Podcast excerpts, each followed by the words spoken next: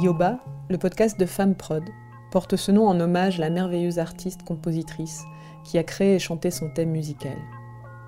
Victime d'un féminicide, elle est décédée en janvier 2020.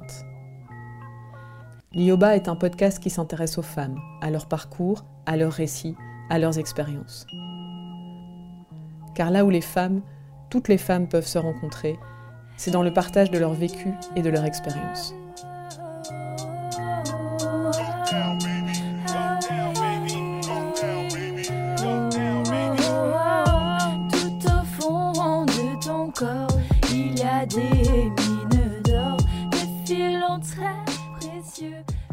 Bonjour Aliénor. Bonjour Chloé. Comment vas-tu? Ça va, merci. Ça me fait trop plaisir de te voir derrière le micro. Moi aussi, ça me fait plaisir d'être là. J'aimerais te poser la question de quel a été l'événement qui t'a amené à t'investir dans, dans Femme Prod Alors moi, l'événement qui m'a amené, ou plutôt la personne, c'est euh, ma cousine, Camille Daniels, que tu connais déjà, mhm. euh, qui m'a euh, simplement tagué dans ta recherche de stagiaire pour, pour Flower of Life. Euh, moi, j'étais déjà euh, à l'IEX à ce moment-là. J'avais déjà beaucoup de projets en cours ou, autour de moi. le projet m'intéressait parce que j'adore j'adore le projet de Flower, j'adore les femmes, j'adore travailler pour des projets, des projets qui matchent mes valeurs et mes envies. mais comme j'étais déjà bien occupée, je comptais refuser. Donc on s'est rencontrés dans un café euh, près de Saint-Gilles, il me semble.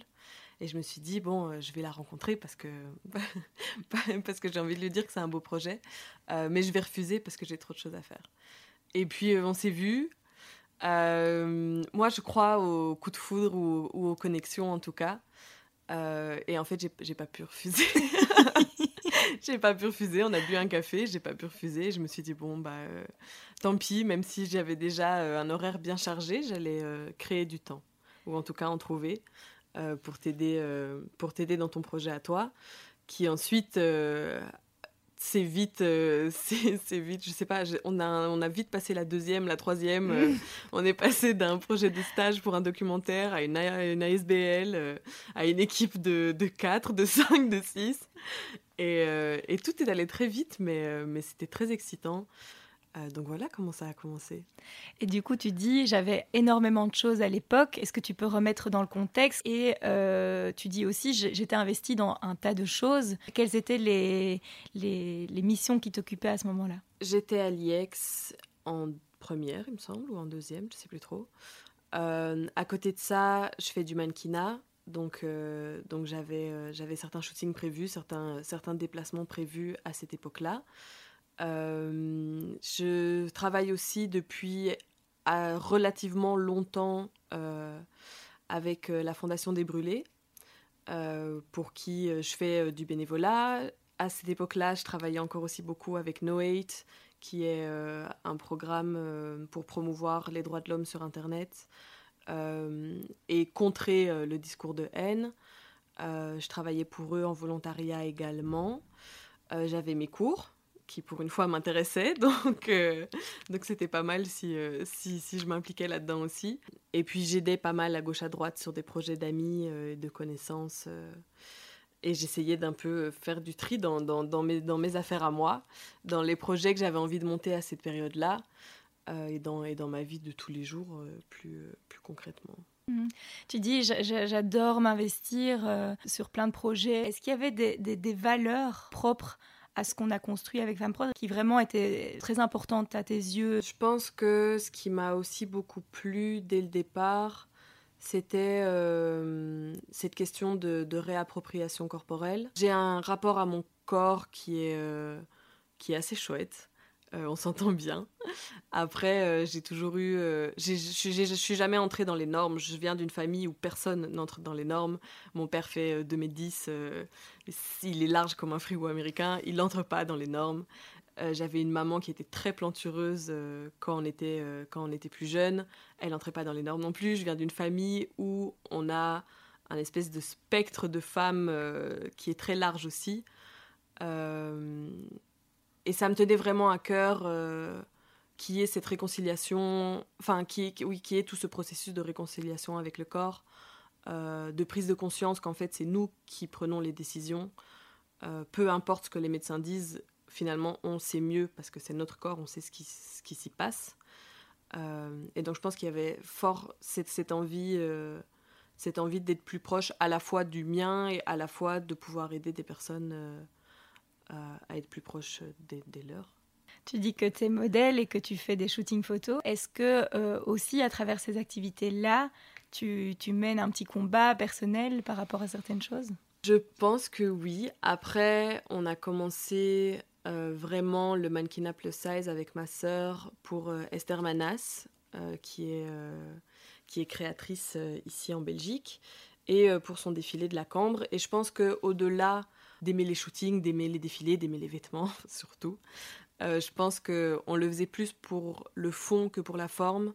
Quand on n'a pas des tailles standards, on ne trouve pas de vêtements. Et, euh, et, euh, et je pense que les gens ne se rendent pas vraiment compte de la galère que ça peut être juste de s'habiller tous les jours avec des vêtements qui nous vont. Et puis au niveau plus personnel, ça a été très intéressant en fait pour moi de faire du mannequinat parce que j'ai été beaucoup plus confrontée à mon image, à ce qui pouvait me déranger ou pas euh, au, niveau de, au niveau de mon apparence physique ou de ma morphologie. Et puis, euh, et puis en fait, il y a, y a, une certaine magie. En fait, nous, on travaille avec euh, quasi les mêmes, les mêmes filles depuis plusieurs années. Et, et on le ressent quand on est toutes ensemble, qu'il y, a, qu'il y a cet amour qu'on a les unes pour les autres et qu'on se trouve toutes aussi belles les unes que les autres. Euh, et il y a quelque chose d'assez fort parce qu'en fait, la cabine de mannequin avec qui on travaille, ça commence du 34 et ça va, euh, et ça va beaucoup plus loin, bien au-delà du 34. Et en fait, euh, il y a cette magie de trouver tous les corps beaux et, et, et de les aimer une fois qu'on voit que les gens sont en confiance ou que les gens nous regardent avec amour. Et personnellement, j'ai eu quelques combats à mener par rapport à mon image, probablement. Euh, certaines photos de shooting, par exemple, que moi je trouvais absolument pas flatteuses, euh, euh, ou, où je me reconnaissais pas. Et en fait, il y a ce truc de moi je vois tel, tel, tel défaut, mais en fait, les personnes qui ont fait les photos, les personnes qui voient les photos, bah, ils voient pas tout ça, parce qu'ils me voient comme, comme eux me voient tous les jours. Et donc, j'ai vraiment eu un moment ce changement de me dire, mais en fait, peut-être que j'aime pas cette photo, mais au final, c'est à ça que je ressemble. Donc, euh, donc c'est comme ça que les gens me voient. Et les gens qui me trouvent belle ou qui aiment, euh, ou qui aiment ce qu'ils voient, bah, à un moment, c'est la réalité, quoi. Et donc, il y a vraiment eu ce changement. Euh, ça m'arrive même à certains shootings de dire, moi, je veux pas voir les photos en, amont, en fait. Ça m'intéresse pas. Si vous, vous êtes satisfait du résultat et si vous trouvez que la photo est bien, pas publier-la. Après, moi, c'est mon travail à moi de, de, dealer avec mon image et de me dire, ok, euh, peut-être que c'est pas ta photo préférée, mais, euh, mais c'est toi. Et euh, il et, y a ce truc, ouais, de, de, se faire face, en fait. Mais je pense que c'est important de se voir, bah, de, se contempler, en fait, de se regarder et, et d'en tirer les conclusions qu'on veut en tirer, mais, mais en tout cas, ouais, de se faire face. Donc je pense que le mannequinat euh, m'a permis d'avancer à ce niveau-là. Euh, après, ça m'a aussi. Enfin, je me rendais déjà compte de comment la société. Euh, du regard de la société sur les filles plus size ou les filles. ou les filles avec des formes ou les filles grosses, peu importe le terme qu'on utilise. je pense que ça m'a aussi beaucoup avancé au niveau du système de normes dans lequel on vit. Je pense que j'en ai beaucoup appris peut-être euh, beaucoup plus que, que, ce que je pouvais voir avant de commencer le mannequinat. La manière dont les règles fonctionnent, euh, enfin, typiquement dans, dans, les défilés, ce genre de choses, le fait que beaucoup de personnes ne sont pas prêts à voir des corps différents sur, euh, sur les défilés, qui est encore ce culte de la minceur qui, est, qui est très vivant. Euh, et qui est tous ces différents paradoxes de euh, ok euh, on peut être une fille grosse mais alors il faut avoir des fesses une poitrine un ventre plat. Enfin même en fait dans l'inclusivité il y a encore des codes des normes et on essaye de nous vendre une image de filles de filles au corps différent mais on essaye de quand même les remettre dans une petite boîte. Parce qu'il faut quand même que ce soit acceptable aux, yeux de la société, je suppose tu disais quelque chose de beau, c'est cette belle sororité en fait qui s'est installée avec toutes ces femmes avec qui tu fais les shootings. Si je veux transposer ça à la petite famille Femme Prod, qu'est-ce que tu aurais à dire des autres qui composent l'équipe et l'association euh, des, liens entre vous et de ce qui a été créé au fil du temps? Je pense qu'on s'est bien trouvé. Moi, je crois au destin. Et, euh, et, je pense que le destin nous a amené euh, de très bonnes valeurs ajoutées à cette petite famille qu'on est aussi devenue. Au-delà du fait qu'on vienne de milieux différents, on a quasi toutes des morphologies très différentes. Et je trouve, ça, je trouve ça assez beau en fait, parce que finalement, comme on est plus autour des mêmes valeurs et d'un même projet, il y a, une, un espèce de fil rouge en fait qui nous relie. Euh, alors que peut-être que si l'association n'existait pas, on ne se serait jamais rencontrés ou on se serait croisés, mais il n'y aurait pas eu cette connexion euh, qu'en fait nos valeurs nous ont permis d'avoir ou nos discussions.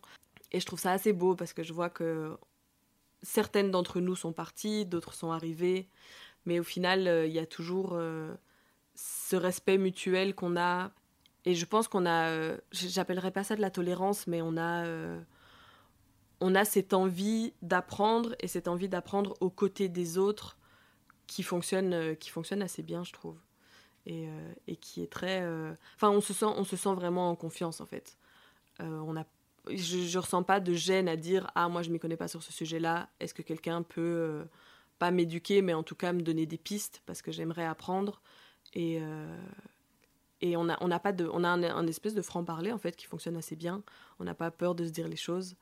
Et, euh, et, au final, je pense que c'est comme ça que fonctionne une famille. Moi, je viens d'une fratrie de quatre et euh, heureusement, on n'a pas peur de se dire les choses. Quels seraient ton, ton ou tes plus beaux apprentissages au sein de, au sein de l'association euh, Tes joies, les difficultés rencontrées? Au niveau de mes joies, je pense que c'est surtout les collaborations et les liens Enfin, ce, moi j'ai toujours beaucoup aimé ça, ce truc d'amis d'amis. Euh, je connais un tel qui fait ceci, qui fait cela. Et, euh, et je pense qu'on a vraiment réussi euh, à mélanger ou à se faire rencontrer des femmes, des projets et des personnes qui, qui sont différents, mais au final on arrive à, bien, à bien mélanger ça. Et je pense que c'est une de peut-être mes plus grandes fiertés et, euh, ce que j'ai préféré faire euh, toute cette année passée. Euh, c'est faire se rencontrer des projets. Après, il y a aussi beaucoup de, beaucoup de reconnaissance. moi, je crois à ce truc de on peut changer le monde par des toutes petites choses. et je pense que si la SBL a déjà pu aider ne serait-ce que 10 personnes, alors on a déjà accompli quelque chose et on a déjà reçu des messages euh, de, de, plusieurs personnes qui nous disaient merci pour ce que vous faites. Et ça, ce sera pour toujours. Enfin, ce qui me rend le plus heureuse au sein de l'association, c'est de voir qu'en fait, le travail qu'on fait sert à quelque chose et aide des personnes, euh, au-delà de nous aider les unes les, unes les autres. Dans les choses les plus dures, bon, ça va du coup être des trucs beaucoup plus techniques. After Effects. ça fait partie de la réalité des choses. Ça fait partie de la réalité des choses. Et puis peut-être euh, au tout début, euh, à un moment, je me souviens, on a passé, euh, on a passé ce jury à la RTBF. Et, et on était quatre, il me semble. Donc il y avait donc toi, euh, tu te présentes, tu dis que tu t'appelles Chloé Debon, que tu as créé cette ASBL, que tu as travaillé pour telle, telle personne. Les deux autres personnes sont là, oui, moi j'ai travaillé pour telle, telle personne. Et puis moi je me suis dit, mais qu'est-ce que je vais leur dire en fait? Moi je m'appelle Aliénor, j'ai 21 ans, je suis étudiante. Et il y a un moment je me suis dit, mais en fait, mais est-ce est que. Est-ce que. Enfin, qu'est-ce que je fais là? Est-ce que c'est normal que je sois là? Est-ce que je, je, suis assez légitime pour être assise à ce siège à la RTBF et présenter un projet? Ça s'est super bien passé. Ce, ça s'est très très bien passé. Mais du coup, la présentation, je me suis vraiment dit waouh. Mais en fait, euh, est-ce que tout ceci est une vaste blague ou, euh, ou est-ce que c'est bien sérieux? Et au final, je, travaille, enfin, dans ma vie de tous les jours, je la vis beaucoup euh, au bagou. Et je pense que fake it till you make it, c'est quelque chose qui fonctionne. Et donc voilà, j'étais là et euh, j'étais là et j'allais le faire et c'était sûr que j'allais tout faire pour que ça se passe bien. Mais euh, c'est vrai que ça, c'était pas des moments compliqués, mais c'est des moments où je me suis demandé, euh, enfin, où je me suis vraiment posé la question de savoir, ok, qu'est-ce que je suis vraiment en train de faire? Est-ce que que c'est légitime pour moi d'être là? Après, tu me l'as fait ressentir de mille et une manières que que j'avais ma place, que mon travail était apprécié, qu'il était reconnu. et je pense que ça m'a beaucoup aidé en fait. Je pense que la SBL professionnellement m'a beaucoup aidé à m'affirmer et à donner de la valeur à ce que je faisais. Du coup, ça m'amène à te poser la question de qu'est-ce que tu fais au sein de, de Femme Prod? Parce que tu parlais d'After Effects et donc de problématiques un peu techniques, mais qu'est-ce que tu, que tu fais concrètement euh, dans l'association? Moi, aujourd'hui, au sein de Femme Prod, je gère essentiellement les réseaux sociaux. Après, euh, comme on est une ASBL qui fonctionne beaucoup sur le partage d'idées, euh, bah, on est toujours en train de se solliciter les unes les autres. Donc il y a toujours Ah, ce projet-là, je sais ça, je connais un tel, etc donc je pense qu'il y a cette espèce un peu de format couteau suisse euh, où du coup on travaille un peu, un peu sur tout. Moi, il y a énormément de choses qui m'intéressent et je suis encore à une période de ma vie où j'ai envie d'essayer énormément de choses. Et je pense que c'est ça aussi euh, qui est super chouette chez FemmeProd, c'est que tu me laisses cette liberté euh, d'expérimenter et, tu me donnes cette confiance et tu me prêtes ta confiance aussi euh, pour que je puisse, euh, moi, m'épanouir sur plein, sur plein de choses différentes. Donc, euh, je dirais que je fais pas mal de trucs chez Femme Brode, sans pouvoir vraiment les mettre tous dans une case, mais essentiellement la communication, les réseaux sociaux, qui sont au final mes études, donc tant mieux. Parle-nous du projet que tu as initié dans le cadre de tes études à l'IEX. Euh, dis-nous comment il s'appelle, euh, les valeurs qu'il porte, ce que tu fais concrètement à travers ce projet et ce qu'on va faire nous ensemble en collaboration. Alors, euh, cette année, donc en 2020, avant toute cette pandémie, on a initié à l'IEX avec... donc on était, un, on était un groupe de 10, donc avec 9 autres étudiants. Euh, un projet médiatique qui s'est déroulé sur Instagram euh, qui s'appelle S'exposer avec euh, le, mot peau dedans et qui partait de l'envie de donner plus de visibilité à la communauté des Grands Brûlés. Donc moi, ma mère, elle travaille pour l'hôpital de Nederoverembe, qui est un hôpital de Grands Brûlés à Bruxelles depuis, euh, j'ai pas envie de dire de bêtises, mais depuis 30 ans, à mon avis. Euh, et donc, depuis que je suis enfant, je fréquente des personnes brûlées. Euh, j'ai travaillé donc pour Pinocchio, qui est une ASBL qui organise des activités pour, euh, pour les enfants brûlés. J'ai travaillé pour la Fondation des Brûlés, qui est, qui est une ASBL également, qui travaille plutôt sur la réinsertion. Et moi, c'est des personnes que j'ai fréquentées en fait toute ma vie. Donc toute ma vie, j'ai été avec des personnes qui ont été accidentés ou traumatisés, etc. Euh, et qui ont des brûlures, des cicatrices. Euh, et de nouveau, en fait, comme moi j'ai grandi là-dedans, j'ai jamais pensé que d'autres personnes étaient tout à fait euh, aveugles ou sourds à ce genre, à ce genre de problématiques. jusqu'à ce que j'amène une amie à un événement de Pinocchio, donc qui s'appelle la Saint-Nicolas, enfin qui s'appelle la Saint-Nicolas des enfants brûlés. Donc en gros, c'est un grand événement et donc on aide, on va on va là-bas, on aide, on passe la journée, on est bénévole. Et j'ai amené une amie et en fait, euh, mon amie n'avait jamais vu de personnes brûlées, elle n'avait jamais vu de personnes qui portent des masques par exemple, euh, parce qu'il faut savoir que quand les personnes sont brûlées, euh, elles peuvent avoir besoin de, masques de compression.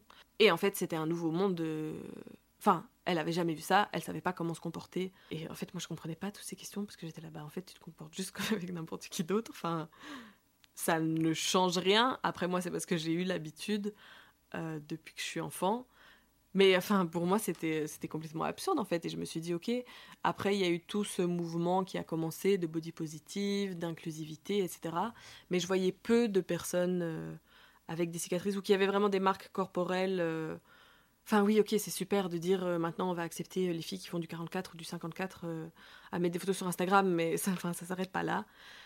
Et donc je trouvais qu'il y avait quelque chose d'un peu hypocrite dans ce mouvement, euh, dans ce mouvement body positive, parce qu'on voyait pas tout le monde en fait, parce qu'il n'y avait pas de la place pour tout le monde, et, euh, et parce que finalement euh, les gens restent très ignorants, très mauvais par moments même, envers des personnes qui portent des prothèses, qui portent des masques, qui ont des brûlures. Et puis il y a aussi ce, cette fascination du beau et Instagram est absolument euh, la plateforme euh, où tout est très esthétique, très beau, très lisse, très machin. Et du coup, c'est parti de là, c'est parti de là, cette envie de créer, s'exposer et, euh, et, de discuter, de faire de la prévention à côté parce que, parce que ça reste important et en même temps de permettre de donner le micro à ces personnes pour qu'ils puissent raconter leur rapport à leur corps, et puis également pouvoir apporter cette possibilité en fait de poser les questions. Au lieu de... Enfin, moi j'ai une amie qui a été brûlée quand elle était très jeune, quand elle avait 5 ans, et je sais que dès qu'on est quelque part en public ou dès qu'elle allait à la plaine ou des choses comme ça, il y avait des enfants qui allaient demander à d'autres enfants qu'est-ce qui s'est passé, qu'est-ce qui se passe? Moi, on m'a souvent dit oui, mais ton ami, qu'est-ce qui lui est arrivé? Parce qu'effectivement, c'est pas quelque chose que tu vas lui poser à elle directement. Et du coup, avec cette plateforme euh, Instagram, donc avec notre compte Sexposé, on voulait permettre à tout le monde de poser ses questions et de dire voilà, maintenant on lève le voile, posez vos questions, on répond, enfin les personnes, euh, les, personnes qui témoignent répondent aux questions auxquelles elles veulent bien répondre et, euh, et, euh, et, on, baisse les masques finalement. Et du coup, on a commencé ce projet, on a partagé trois portraits, on a eu beaucoup, beaucoup d'engouement de la part de nos followers. Les gens étaient assez contents. Et du coup, j'ai repensé à ce, à ce, à ce titre finalement qu'on a choisi, s'exposer. Et je me suis dit, mais en vrai, j'ai pas envie qu'on s'arrête là, j'ai pas envie qu'on s'arrête euh, juste aux personnes brûlées. J'ai envie que ça aille plus loin. J'ai envie, euh, j'ai envie qu'on aborde d'autres sujets euh, par rapport à la peau. Et donc j'ai voulu qu'on agrandisse s'exposer, et c'est ce qui est en train de se passer maintenant, qu'on l'agrandisse finalement à d'autres particularités, je vais dire, ou en tout cas à d'autres, enfin faire le focus sur autre chose. donc là maintenant, on a lancé ce projet avec des DK, qui est créatrice de bijoux, euh, qui est une femme d'une cinquantaine d'années, soixantaine, ouais. soixantaine d'années, et euh, qui voulait euh, et qui, qui, elle aussi finalement en a marre de cet Instagram si lisse, si jeune et si parfait, et qui voulait et qui voulait qu'on parle des peaux matures. Moi, j'ai une maman qui va sur ses 60 ans. qui a eu quatre enfants, qui est passée d'une taille 46 à une taille 36 en, peu d'années, et finalement euh, moi, je la trouve merveilleuse. Bon, après, c'est ma mère, je suppose que ça joue beaucoup. Mais je vois euh, très bien que les derniers changements physiques euh, qu'elle a eus suite à, suite à son opération l'ont beaucoup marquée, en fait. Et cette peau et ses rides, et, et elle, c'est quelqu'un de très spitant, elle a toujours aimé être jeune, et elle fait encore, là, elle a 58 ans, et elle sort encore en soirée. mais je voyais bien que que les marques qu'elle pouvait avoir sur son corps, des fois, la dérangeaient. Et, euh, et du coup, quand, quand Dédé a proposé, euh, t'a proposé ce partenariat en fait avec Femprod et que, et que du coup, ça s'imbriquait tellement bien avec s'exposer, de parler des peaux matures, parce qu'au final, oui, euh, les rides apparaissent et c'est vrai que dans cette société, on a ce truc de crème anti-rides qui se vendent par milliers. Euh, alors que finalement, bah, les rides font partie, euh, font partie du temps qui passe et, euh, et marquent, des événements de la vie. Je trouve qu'il y a une certaine beauté autour, de, autour des peaux matures et du fait que, qu'elles vivent en fait. et donc, on a décidé du coup d'agrandir S'exposer, de permettre aux peaux matures de s'exprimer pour la deuxième saison. Euh, et puis, euh, pourquoi pas, si on voit que ça continue de fonctionner, de, bah, de continuer. Moi, je l'ai vu en partageant certaines choses par rapport à mon corps ou euh, en adoptant une certaine attitude, ça a pu aider d'autres personnes. Et, et, en fait, ce qui a aidé d'autres personnes, c'est pas tellement que j'essaye de les aider, c'est que moi, je sois vrai avec moi-même et juste je partage ce discours-là, en fait. Et, et du coup, je pense que je pense qu'on peut faire de grandes choses en permettant aux personnes de se focaliser sur elles-mêmes, de partager leur expérience. Pas tellement dans, un, dans une envie de dire vas-y maintenant à toi d'être bien dans ta peau ou à toi de faire ce travail-là, mais euh, juste dans ce partage de témoignages et ce partage d'expérience. Et justement, partage de témoignages, on en cherche par rapport aux peaux matures. C'est quand même un focus là sur les femmes, parce que je pense qu'il y a vraiment euh, pas le même traitement euh, quand c'est un homme qui vieillit que quand c'est une femme qui vieillit. En tout cas, c'est pas traité de la même mhm. façon. Donc là, dans l'idée de récolter des témoignages, on cherche cinq profils de femmes euh, et on peut clôturer avec ça. Tu peux peut-être faire euh, l'appel du coup à, à, à, profil.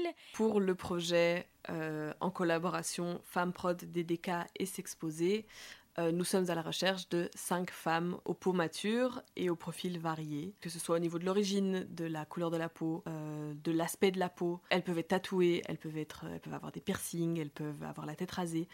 Vraiment, on a cette envie euh, que, que ce casting soit différent, soit vrai, représente des femmes qu'on connaît.